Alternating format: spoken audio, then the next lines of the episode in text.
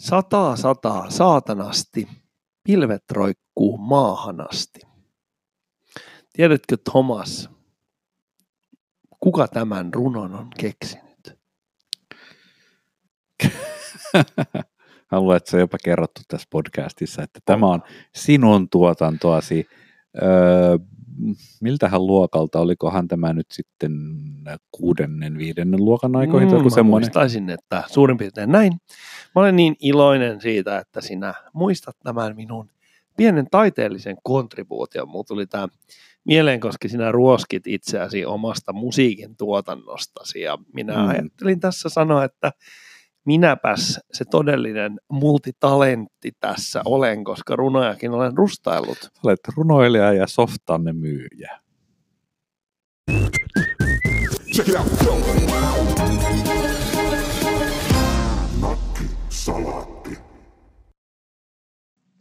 Ja, siellä on joku tämmöinen sormi osoittaa muhun päin ikään kuin minulla nyt pitäisi olla jotain sanottavaa tähän podcastin alkuun. Ja, ja näin nyt sitten tietenkin hätävaran ratkaisuna.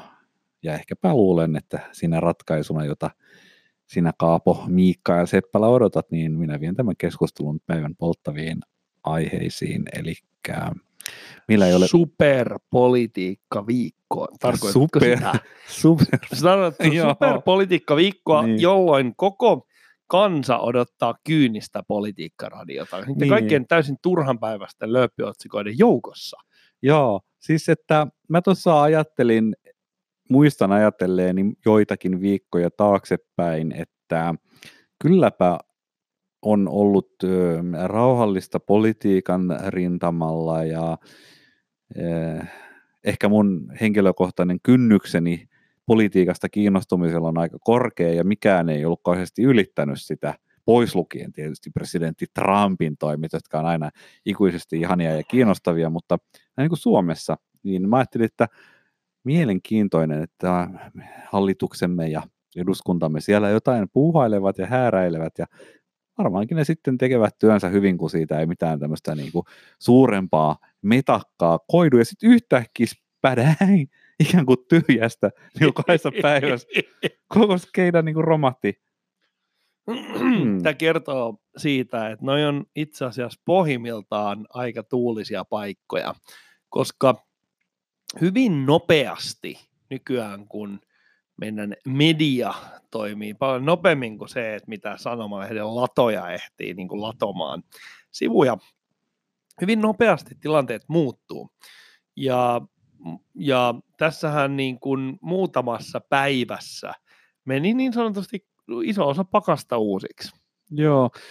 Ja tota, aiemminkin sitä niin kuin ajatellut, että kuka ihmeen ihminen tai mistä syystä nämä ihmiset, jotka päätyvät tuonne politiikan näille niin kuin näkyville huippupaikoille tässä pienessä lammessamme täällä Suomen politiikassa, niin sielläkin niin voisin kuvitella, että paineet on aika suuria. Mä olen nähnyt ihan normityöelämässä aika stressaantuneita ihmisiä siinä vaiheessa, kun he saavat useamman kymmenen sähköpostia päivässä, joihin pitäisi vastailla ja, ja, ja kaiken näköiset välipomot siellä kuumottelee, niin sitten jos sä oot jossain niin politiikan huipulla, niin niitä, kyllähän niitä kyselyitä ja paineita ja kaiken näköisiä viestejä ja asioita, joihin sun pitäisi reagoida ja niitä on aika paljon, voisin kuvitella.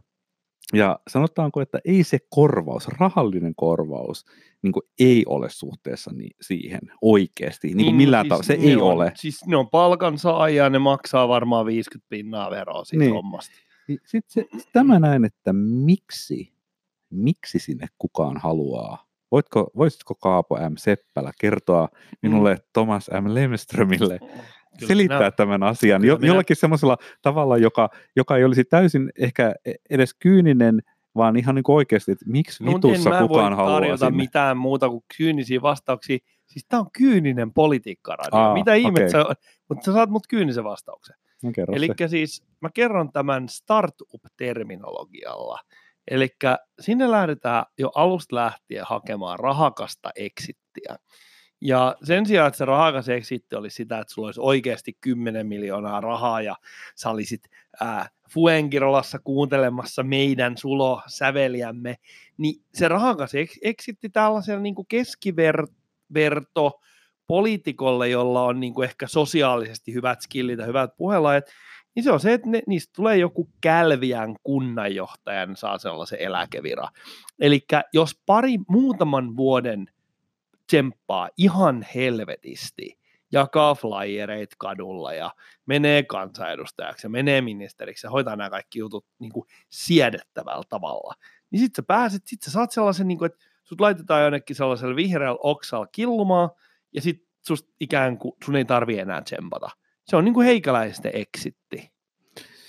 Joo, eli niin tavallaan kunnostautumalla tämmöisessä yhteiskunnallisen vaikuttamisen ähm, miskä, leirityksessä, niin sitten ikään kuin äh, kollektiiviset voimat, jotka ovat sitoutuneita niin kuin olemassa olevan järjestelmän ylläpitoon, niin ajattelevat, että kyllä, että, että tämä tyyppi on niin kuin tarpeeksi tämmöinen muovattavissa oleva ja tahdoton ja alistuva, että hän uhraa niin kuin henkilökohtaisen elämänsä laadun esimerkiksi kymmeneksi vuodeksi tai jotain tämmöistä tai 80 vuodeksi, että sen nouset esimerkiksi eduskuntaa ja ministeriksi ja, ja näin päin pois ja siellä kärvistelet hetken, niin kyllähän siinä vuosi tuppaa menee. Mene, Ni, mene. Niin, niin se niin kuin sanotaanko se jollakin tavalla merkittävä vihreä oksa, niin sille pääsy, niin se on merkittävä uhraus elämästä, että siihen on päästy. On, on, on. Joo, joo, joo.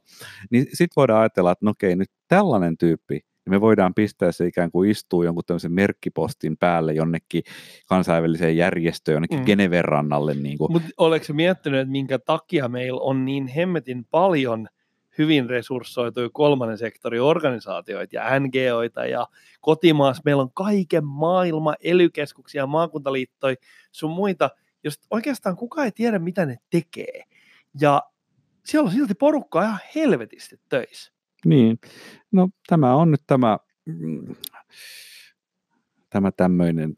Mutta mä yllätän sut. äh, mä haluan vaan sanoa, että, että sinä kyynikkona, niin sä just petaat tämmöistä hyvin populistista maailmankuvaa. Mutta mä yllätän sut nyt äh, puolust, puolustamaan tätä Koska sä, joo joo, mutta ennen kuin mennään siihen, mä sanon tämän loppuun asti, sä petaat semmoista hyvin populistista maailmankuvaa, jossa on tämä poliittinen luokka ja heidän lukuisat turhat virkansa siellä jossain, jotka, jotka sitten se niin kuin sieltä jostain eh, kainuulaisen metsurin selkänahasta revitään kaikki Ah, se Kuulostaa hyvältä. Kuulostaa hyvältä. luutti, jolla tämä maksetaan. Meillä on muuten vielä saatu Paavo Väyrystä meidän lukuisista pyynnöistä. Huolimatta hän ei ole vielä suostunut tulemaan meidän nakkisalattiin, mutta mahdollisesti hänet vielä tullaan kuulemaan.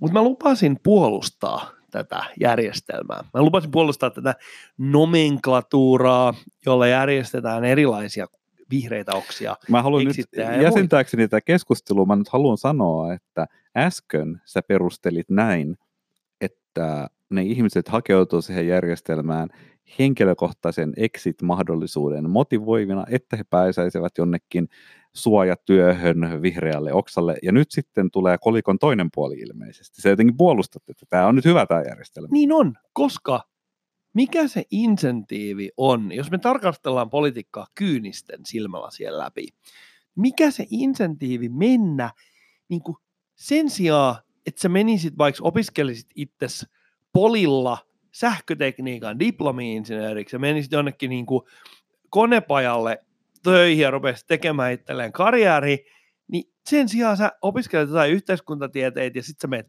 opiskelijapolitiikkaa ja sä menet nuorkauppakamariin ja sä menet kaiken maailman kansalaisjärjestöihin, niin kyllähän niin kuin se, että eihän kukaan täyspäinen lähde tohon, ellei silloin ole mitään sellaista niin kuin tavallaan pidemmän aikavälin suunnitelmaa. No mutta eikö se totuus sit oikeasti itsekin tiedät ole se, että ihmiset lähtee nimenomaan hyvin naivien kuvitelmien perässä ja kyynistyvät vasta siinä matkan Mut varrella. On, on, mutta, et täy, mutta et kyllä tämän järjestelmän täytyy ottaa huomioon se, että siinä vaiheessa, kun se ihminen kyynistyy, niin silloin kuitenkin ehkä vielä, silloin se on, niin kuin, silloin se on just ajettu siihen järjestelmään sisään. Se on tosi kriittinen ratas sitä konetta, niin sen tä, sillä täytyy olla joku insentiivi painaa loppuun saakka. Tämä on mun puolustukseni poliittisille virkanimitykselle, tämä on mun puolustukseni sille, että ennen maailmassa hemmetti soikoon maalaispankkien johtajat oli jotain entisiä mm. kunnallispolitiikkoja. Joo, joo. Eli näihin ihmisiin sitoutuu tiettyä tietoa siitä, miten tämä järjestelmä toimii, ja tiettyjä henkilösuhteita ja verkostoja, ja heissä, heihin on silloin sitoutunut arvoa tavallaan. Ja, ja näin, kun sä kuvaat, että nyt sitten siinä kohtaa, kun kasvava kyynisyys meinaa ohjata heidät ikään kuin liian aikaiseen exittiin ja jonnekin muille urille, niin sitten tulee muita insentiivejä, tulee jotain, niin kuin joku vihreä oksa alkaa jossakin kaja, kajastaa, niin sä just perustelet sitä, mitä mä oon, mieltä mä oon ollut pitkään, koska musta asuu pieni radikaali, että vaaleissa aina poliitikot he myyvät muutosta, mutta tosiasiassa se, mitä poliitikot ihan oikeasti tekee työkseen, on hidastaa muutosta. Ja jos sä rakennat järjestelmän tällä tavalla, että siinä vaiheessa, kun se alkaa niin kuin sisäisen motivaation puutosta aletaan kompensoimaan sillä, että no pysypäs näissä kuvioissa, niin sulla saattaa olla joku kiva virka jossain järjestössä, niin sehän on nimenomaan sitä, silloin syntyy rakenne ja insentiivi olla muuttamatta sitä järjestelmää, että se silloin ala kapinoimaan, että se voitaisiin kapinoimisella enää mitään siinä kohtaa. Mutta siis toi on täysin loogista, se on. koska jos ajattelet, että sä oot koko elämän, äh, elämäsi niin kuin, tai vähintään aikuisikäs treenannut jonkun tietyn pelin sääntöjä, ja sä oot hieno sen tekniikan niiden sääntöjen puitteissa huippuun, ja sitten sä huomaat, että on sellainen voima, joka radikaalisti pyrkii muuttamaan niitä sääntöjä, niin mun mielestä se on aika kova riski, lähteä mm. tavallaan siihen niin kuin muutosvoimaan mukaan, kun sä tiedät, että sä pärjäät ainakin siedettävän hyvin siinä pelissä. Mm. Mä väittäisin, että ihmisillä on semmoinen, me halutaan pysyä nuorina, eikö näin? Mm. Vanhen, vanheneminen niin kuin, äh, voi olla arvokasta, jos sen te- jotkut osaa sen tehdä taiteen ja he osaa kasvaa hienoiksi vanhoiksi ihmisiksi, mutta noin pääasiassa niin monia vanheneminen, no he se näyttäytyy aika negatiivisena ja näin. Ja esimerkiksi tukka lähtee. Tuk- siis kaverilta olen kuullut. Jollakin kavereilla on tukka lähtenyt ja ja, ja tota, elämä muuttuu rutiiniksi ja elämän semmoiset niin huippuhetket harvenee ja sitten maailmankuva kyynistyy, kun on kehittänyt jonkun viitekehyksen, minkä kautta on katsellut tätä maailmaa ja tuntuu, että sama kuvio toistuu vuodesta toiseen, niin ikään kuin toivo kapenee ja ihmisestä tulee kyyninen ja sitten semmoinen kyyninen ihminen on helppo houkutella ikään kuin tämmöisillä aineellisilla palkkioilla, että no koska täällä maanpäällisessä elämässä ei ole mitään hienompaa eikä ylevämpää, niin otan nyt vittu fyrkkaa, ja fyrkkaa saat helposti sillä, että teet niin kuin käsketään. Ja se, miksi mä puhuin vanhenemisesta tämän niin kuin Jorinan aluksi, oli se, että mun mielestä siinä on se faustilainen diili, jonka, jonka nämä ihmiset tekee, he alkavat niin tehdessään vanhenemaan. Koska se niin kuin nuoruuden voima on siinä näyttää keskisormea sille rakenteelle ja todeta, että mä toimin nyt sisäisen motivaation ja ajamana, kieltäydyn tuosta valmiiksi pedatusta paikasta, otan epävarmuuden, teen jotain mielenkiintoista ja siten pysyn nuorena. Ja tämä on mun mielestä tämä, miten nämä kuviot toimii, on se sitten politiikassa tai korporaatioissa tai missä tahansa. Ihmiset alkaa harmanemaan. Huomaatko, kun varsinkin silloin, kun poliitikot menee ihan huippupaikoille, niin ne alkaa harmaantumaan aivan, se on niin kuin ikääntymisen pikakaista Ai, lähtee. Aivan käsittämättömän hieno ää, havainto. Mä vaan mietin tässä nyt, kun mä kuuntelin sun fa, jo Thomas Faustus Lemströmiä, niin mä mietin sitä, että tämä on, on eräänlainen ää, ongelma, että omatko ihmiset ensin harmaantuneita, ikään kuin käy, käykin ne läpi sellaisen niin kuin eksistentiaalisen pohdinnan, jonka lopputuloksena niistä tulee sellaisia kuin ne on, ja sen jälkeen ne on niitä arvokkaita, harmaita, ää, kyynisiä, realistisia ihmisiä, vai meneekö se oikeasti noin, että et ne on perusjätkiä, ja sitten tavallaan tämän niin kuin palkintopohdinnan jälkeen ne kyynistyy, ne vanhenee, ne Totta tavallaan kai. niin kuin, niu, ni, niin kuin jotenkin alkaa köyhtymään. Totta kai, näin se menee, koska se, että sä otat vastaan sen niin sanotun palkinnon, niin sehän on alistumisen merkki. Sehän on se, että sä alistut siihen, että sä et enää kanna itseäsi, vaan sä alistut jonkun toisen vietäisi. Joku toinen sanoo sulle, niin kuin, että hei koira, tee näin, tässä on tämä mm, palkinto. Mm, mm, mm. Ja, ja se on silloin se, että sä oot luopunut niin kuin toivosta. Niin, koska silloin sä niin kuin määrittelet kaikki sun tavoitteet sen mukaan, että sä saat sen jonkun palkinnon, ja se palkinto ei tavallaan todellinen niin kuin vapautta havitteleva nuori yksilö ajattelee, että palkinto itsessään on se, että meillä on paljon mahdollisuuksia. Kyllä. Nuoret ihmiset ajattelee, että mä voin millä hetkellä hyvänsä lopettaa sen duunin, mitä mä teen, ja mennä opiskelemaan vaikka autoinsinööriksi. Kyllä, se sua vie eteenpäin se sun mielikuvituksen täyttänyt inspiroiva kuva, joka ei ole realisoitunut mm. yhtään mihinkään hi, hillo massisäkkeihin tai mihinkään, se on vaan niin kuin Kyllä, kyllä, joo, mä ollaan niin kuin inspiroitunut kuva. Tämän. Ja sitten tavallaan mitä enemmän sä niin kuin, tavallaan niin kuin, kauhot itseäsi sinne ää, niin kuin Babylonin uumeniin, niin koko ajan sulta putoaa niitä vaihtoehtoja pois. Ensiksi huomataan, että mä en pysty enää kouluttautumaan uuteen ammattiin, sitten että mä, py, mä en pysty enää treenaamaan niin piirimestaruustaso sulkapallo-ihmiseksi itseäni. Koko ajan niitä vaihtoehtoja sulkeutuu sun ympärilläsi, kunnes sä et ole mitään muuta kuin konkaripolitiikko, joka pystytään niin kuin tavallaan palkitsemaan massilla.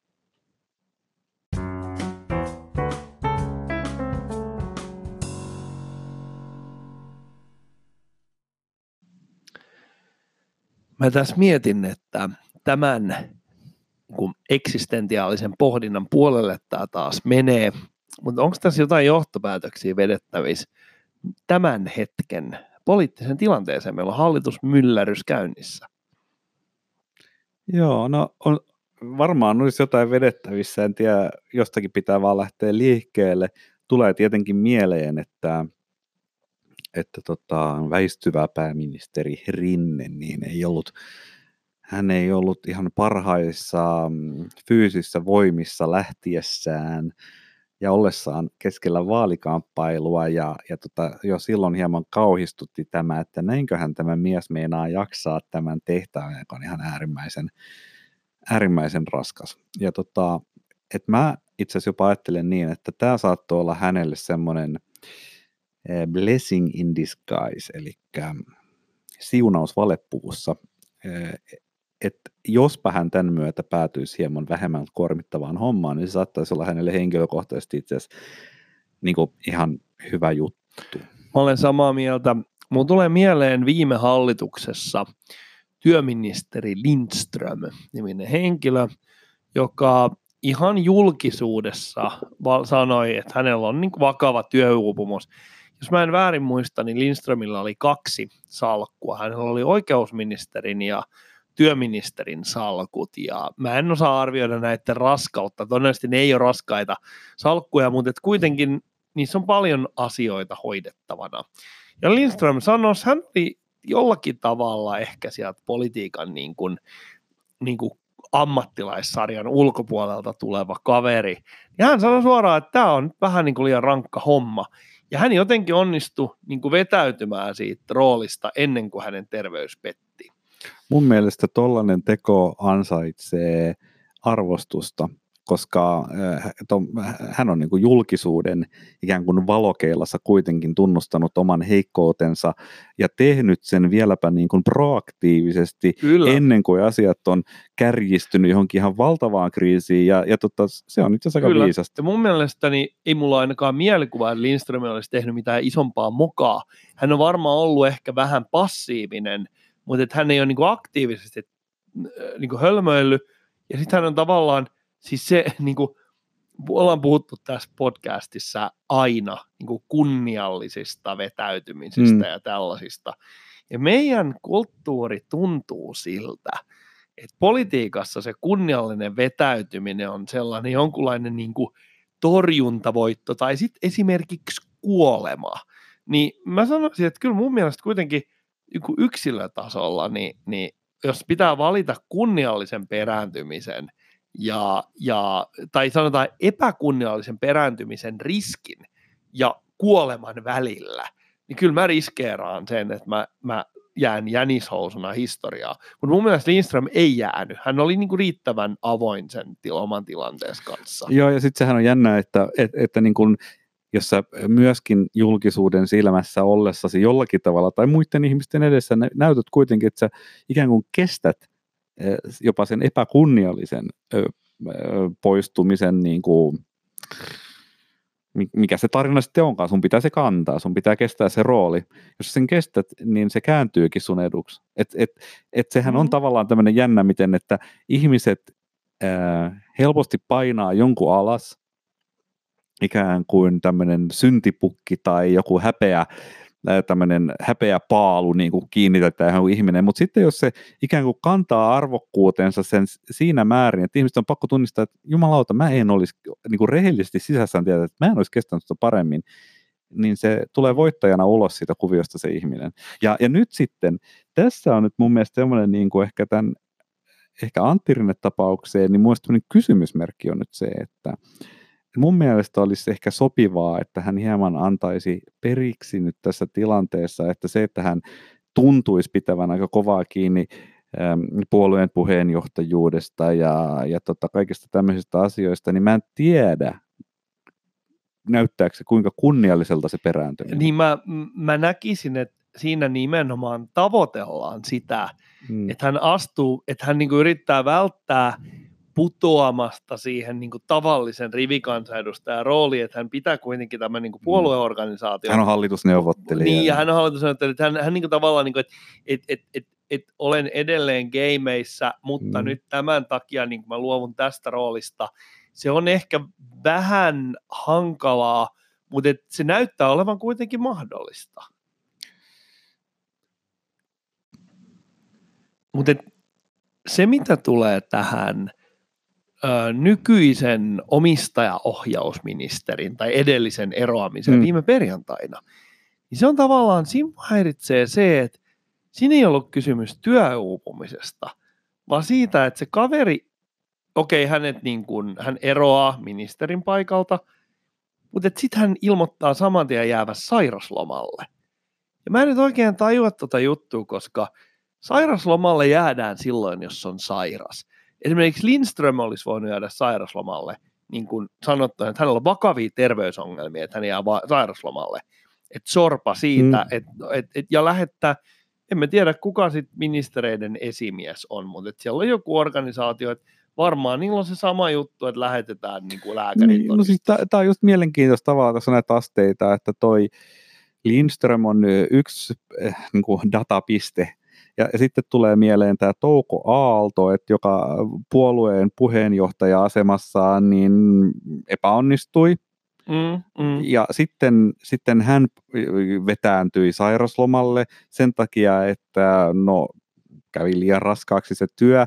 No se on niin kuin mun mielestä, nyt ollaan jo astetta vähän semmoiseen, niin kuin, että no okei, okay, että eikö tässä nyt vähän pitäisi olla sitä, että kuka leikkiin ryhtyy, niin leikin kestäköön. Ja nyt sitten tämä Paatero oli vaan sitä, niin kuin, että moro, mä nostan siis kytkintä ja saikulle. Siis voi olla, että nämä syst- heidän tukijärjestelmänsä toimii tosi nopeasti, mutta Ehkä. se tuntui oudolta. Enkä tunne yksityiskohtia. Että suurin piirtein, niin kuin, että, että vielä kello 11 aamupäivällä ollaan silleen, että ollaankohan Toimintakykyinen ministeri. Ei. Ja sitten yhtäkkiä joku sanoo, että sä saat potkut, ja sen jälkeen sä sanot, että mä jään sairaslomalle, ja mä olen 13. joulukuuta saakka sairaslomalla. Siis miten, niin kuin, mi, miten niiden työterveys toimii? Ei tollaisia sairaslomia saa ihan niin kuin tosta vaan alle tunnin sisällä. Joo. Se on jännä, jännä tuommoinen yksityiskohta, tässä Ei mulla kuvi... ole mahdollisuus jäädä sairauslomalle. Jos mun softa menee huonosti kaupaksi ja mua suoraan sanoen vituttaa, en mä voi ottaa tollasta, että mä, mä yhtäkkiä soitan jollekin meidän pelijohtajalle ja sanoin, että kirjoita mulla kahden viikon sairasloma. Ei varmaan kirjoita. No, nyt sitten ihan erilaiseen tavallaan puoleen tätä asiaa, että äh, miten sä ajattelet, oliko tämä se, että tässä, kun tässä oli tämmöinen niin kuin, tarina, tämä posti, työehtosopimus asia, tiedä ja, ja, ja, ja, omistaja, okei, mutta omistajaohjaus ja nämä jutut, tämä oli tämmöinen niin kuin taustatarina. Ähm, kuinka paljon, tämä on vähän epämääräinen tämä kysymys, mutta niin kuin, että kuinka paljon se taustatarina ikään kuin orgaanisesti sun mielestä oikeut tämän lopputuleman vai kuinka paljon, että se niin sanotusti eskaloitui, kasvoi tämmöiseksi niin kuin kriisiksi, niin kuinka paljon se oli tavallaan vastapuolen peliä, että hyödynnettiin niin kuin julkisuuden kautta käyttyvää keskustelua, että oliko tämä niin kuin orgaanisesti, ihan niin kuin, oliko tämä nyt sen arvoinen, mikä se asia siellä ytimessä oli, mm-hmm. joka oli tästä tavallaan se tekosyy tai syy, että minkä takia nämä ihmiset joutuivat eroamaan tehtävistä ja miksi koko hallitus menee uusiksi, niin oliko se nyt ihan aidosti se, vai oliko se tämmöinen niin julkisuuspeli, jossa nämä niin poliittiset vastustajat niin kuin hyödynsi nyt sitten mahdollisuuden ymmärtää, että joo, tänä joo, päivänä saadaan hyvin nopeasti eskaloitumaan. Mun mielestäni, mun mielestäni politiikas on kysymys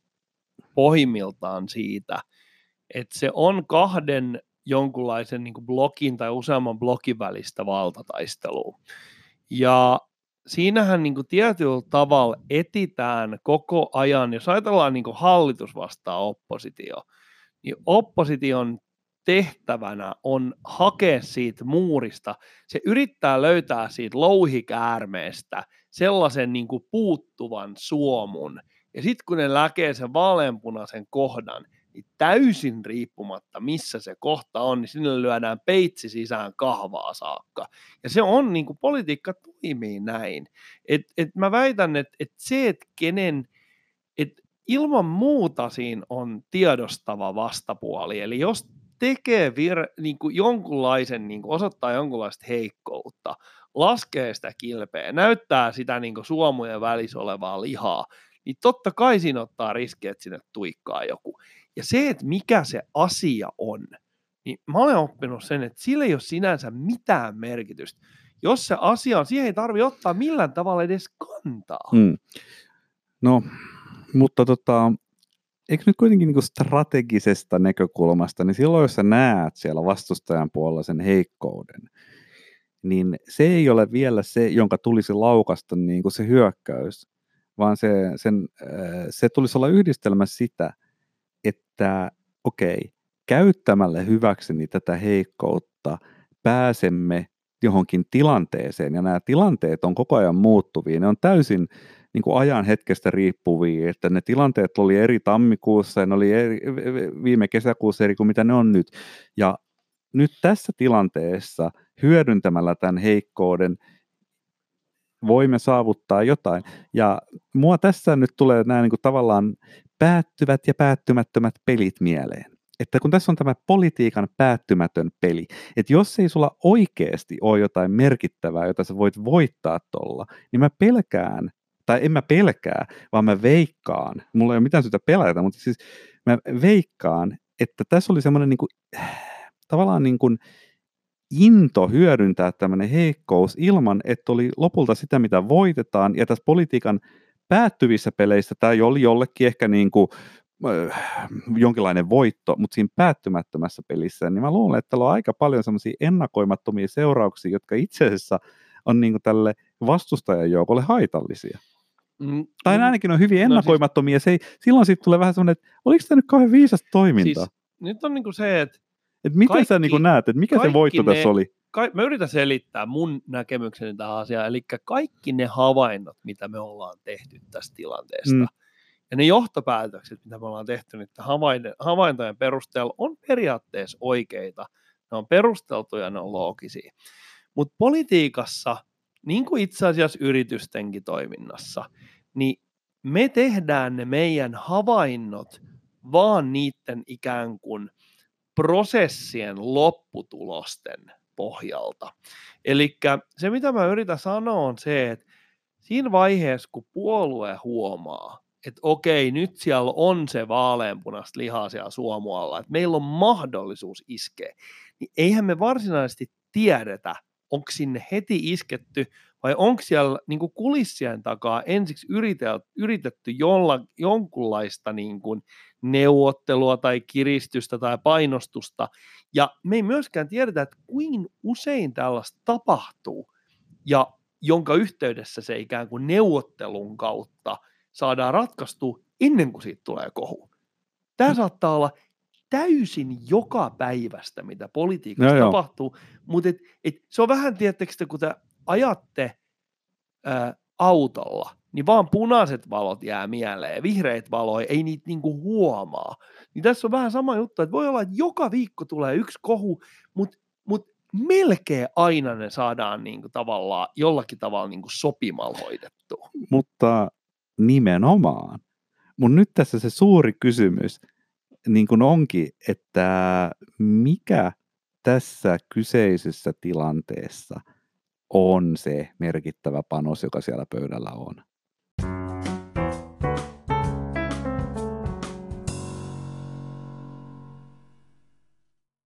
Eli sä just perustelit niin semmoisen, että miksi näyttäisi uskottavalta, että tässä nyt tapahtuneessa tilanteessa on taustalla joku muuttuja, joku asia, josta on neuvoteltu, josta ei ole päästy jon, jonkun mielestä ehkä haluttuun sopimukseen, joka johti tähän, että tämä eskaloutui ja kriisiytyi. Onko sinulla mitään arvausta, mikä tämmöinen asia voisi olla? Ei pienintäkään. Mutta eikö tämä on niinku tavallaan aika mielenkiintoista, että on hyvin aiheellista olettaa, että kyllähän siellä taustalla joku syy on, niin eikö meillä nyt sitten kansalaisina olisi oikeutta tietää? On, mutta me ei saada tuollaista tietoa, no. niinku, että et, et sen takia – mä sanoisin, että toimittajilla on tällaisessa yhteiskunnassa, niin kuin, vaikka ne on vittumaisia tyyppejä, jotka penkoo asioita kyselee, niin toimittajilla mm. on oikeasti aika tärkeä rooli mutta se, nostaa näitä asioita esille. Joo, mutta eilen kun katsoin Ylen keskusteluohjelmaa illalla tästä asiasta, niin juuri tämä oli musta ihan hämmästyttävää. Siinä oli kaksi tämmöistä aika senioria toimittajaa. Heidän kriittinen kykynsä oli aivan täysin nolla. Että siinä kun, oliko se Helsingin yliopiston professori valtiotieteiden alalta kysyi heiltä, jonain kolmantena keskusteluun tuomana pointtina, että ai niin itse asiassa, mikä tässä nyt on se ihan niin kuin tiukka syy, mikä johti tähän, niin kuin, eh, tähän tilanteeseen, että mikä johtaa nyt sitten pääministerin eron, niin nämä toimittajat, ne jauhoi perä... sitä samaa mantraa. Ne jauhoi sitä samaa mantraa, mitä poliitikot. E- eli he alkoi puhua siitä, että no nyt tässä vaiheessa tämä keskustelu on nyt siirtynyt tällaiselle yle, yleisemmän luottamuksen tasolle. Mä että mitä vittua toimittaja? Mulla on, mä väitän, että sä kerroit syyn tolle muutama minuutti sitten tässä podcastissa, kun sanoit, että et tavallaan niin kuin tietyssä vaiheessa, kun sä tiedät pelin säännöt, joo, joo. niin sä et lähde muuttamaan sitä. Jos, me, jos on kysymyksessä tämmöinen kymmeniä vuosia politiikassa mukana ollut politiikan toimittaja, niin siitähän on tullut osa sitä systeemiä. Mutta se ei ollut se mun kysymys, sä oikeasti, ja se on totta, ja se on surullista, ja se on tylsä, ja he, heillä harmaantuu hiukset, ja he on tylsämielisiä, ja heillä on mitään annettavaa ennenkään mihinkään, he on tämmöisiä vaan niin kuin järjestelmän portinvartioita, ja journalismi on niin kuin pilkkasana heidän huulillaan. Mutta mua vaan kiinnostaisi, mikä se oikea asia siellä on. No, mit, mitä esimerkiksi keskusta on yrittänyt neuvotella, mutta ei no, saanut? Siellä on voinut olla vaikka joku maakuntauudistukseen liittyvä juttu tai joku, että kenestä tulee jonkun Ylä-Savon maakuntajohtaja tai siis, siis, siis sehän voi olla ihan mikä vaan. Emme pystytä ikinä saamaan tuota selville, ellei joku kaivaa sitä meidän puolesta selville. Koko ajan niin kuin, siellä mm. järjestelmässä mm. tapahtuu jonkunlaista kuhinaa. Mm. Mutta et, et, et siis pointti on lähinnä vaan se, että mä luulen, että tollainen kun kohu tulee julkisuuteen ja kun kohu tulee ulos, niin ne ei välttämättä ole niin unikkeja tilanteita, miltä ne kuulostaa. Ei ne olekaan, ja mun mielestä tässä on selvästi luettavissa vielä se, että tämä, tulee, tämä tullaan painamaan hyvin nopeasti ohi, koska kukaan ei saavuttanut tässä yhtään mitään, eikä tämän niin kuin uudelleen ruopimisessa voiteta mitään, niin okei, siinä vaihdetaan ehkä muutamat tyyppi, ja sitten mennään taas eteenpäin, mutta mä vaan meinaan sitä, mitä mä oon tässä vähän koko ajan ajanut takaa, että mun mielestä niin kuin tässä ei kukaan voittanut mitään. Tämä oli niin kuin poliittista teatteria ja vähän tylsä, että taas kuluu aikaa, milloin ei saada rakentavia asioita tehtyä ja peleillä ja käydään näitä protokollia läpi, että saadaan niin kuin uusi hallitus sinne pystytettyä, kun nyt on joku toimitusministeriö taas vähän aikaa.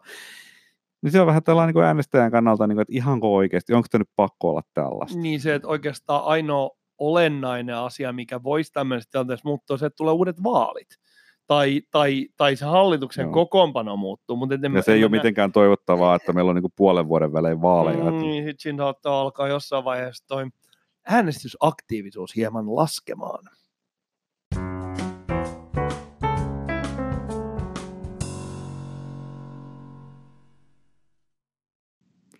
Olen ihan täysin valmis olemaan keskustelematta itsenäisyyspäivästä, koska semmoiset niin pakotetut aiheet on tylsiä, mutta Mulle tuli eräs kysymys, joka nyt tähän liittyy, ja tämä ehkä tämä itsenäisyyspäivä, tämä äskeisen politiikka-blastailun jatkumoksi jotenkin voi sopia, niin mitenkä sinä Kaapo ajattelet, kun sinä katsot tätä Suomen maata geopoliittisesta perspektiivistä Niin. ja, mm, ja vaikka maailman taloudenkin näkökulmasta ja yleisen turvallisuuden ja vaikka eurooppalaisen kulttuurin ja ties mitä tässä nyt onkaan jatkumoita, joihin me liitymme, niin tota, me olemme olleet tämmöinen maa tässä nyt vähän yli sata vuotta. No onko Suomi sinusta vakaa asia? Vai onko se pieni joku blipsahdus siellä historian tutkalla, joka tuli ja meni, ja me vaan tältä ihmisten perspektiivistä me emme osaa sitä nähdä, mutta jos sä yrität nostaa vähän sinne lintupers, UFO-perspektiiviä ja sieltä UFOn ikkunasta vähän katsoa, mitä täällä maapallolla tapahtuu, niin miltä sitä tuntuu? Onko Suomi kuinka vakaa? No, jos tähän haluaa tylsän vastauksen, No ei. minulta tietenkin tulee, niin jos ajatellaan maailman YK jäsenvaltioita ja sitä, että kuinka nuoria nämä valtiot ovat, siis jos ajatellaan niin kuin, että milloin ne on itsenäistyneet. Mm. Esimerkiksi Afrikan maista todella iso osa on itsenäistynyt vasta toisen maailmansodan jälkeen.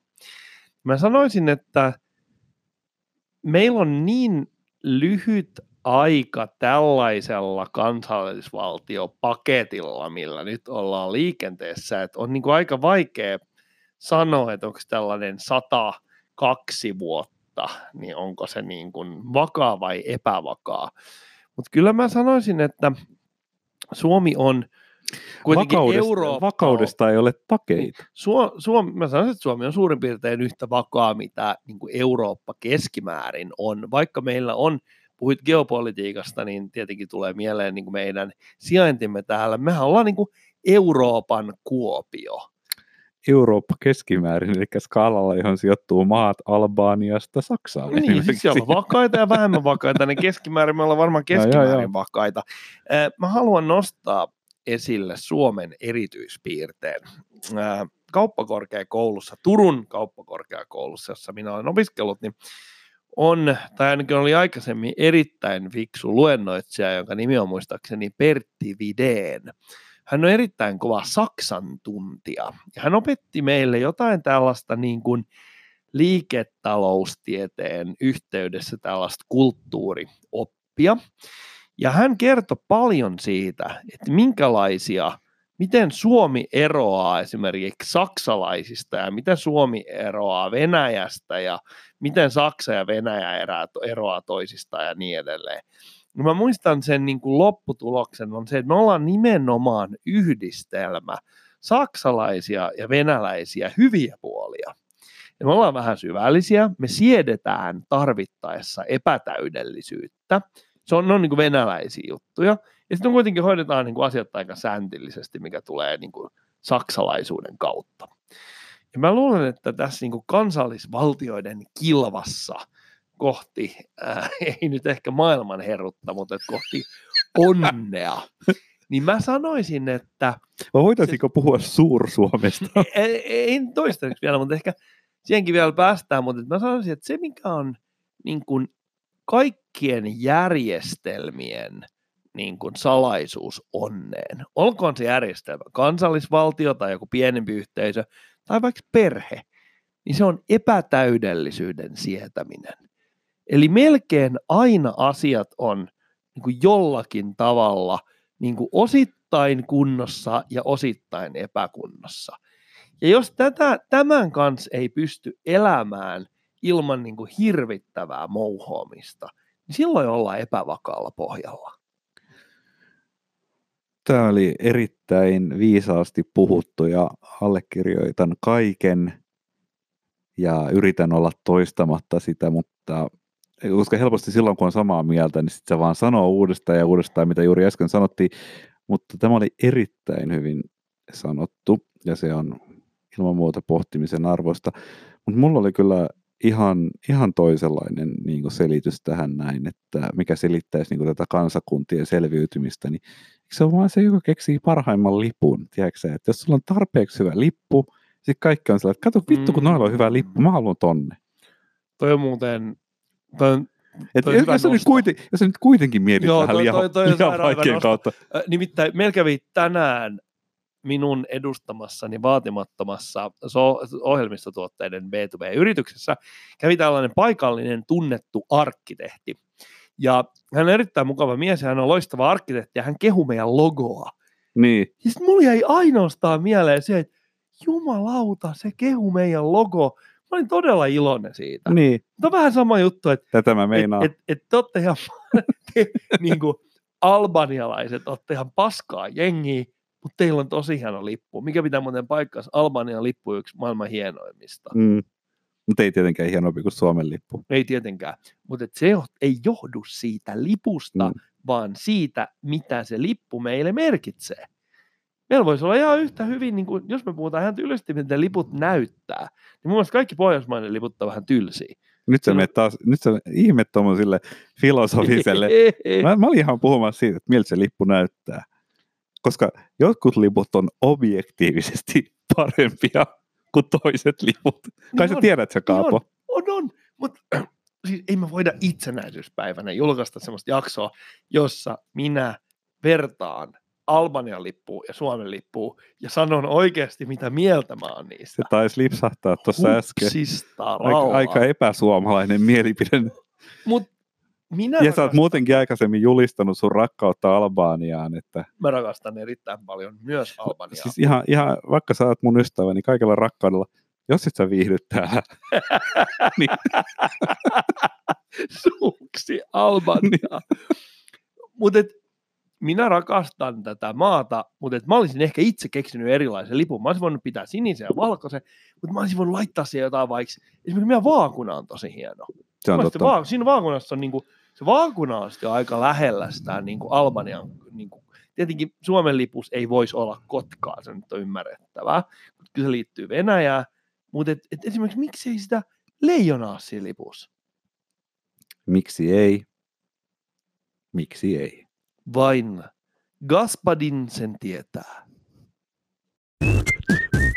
Check it out. Nakki Salat.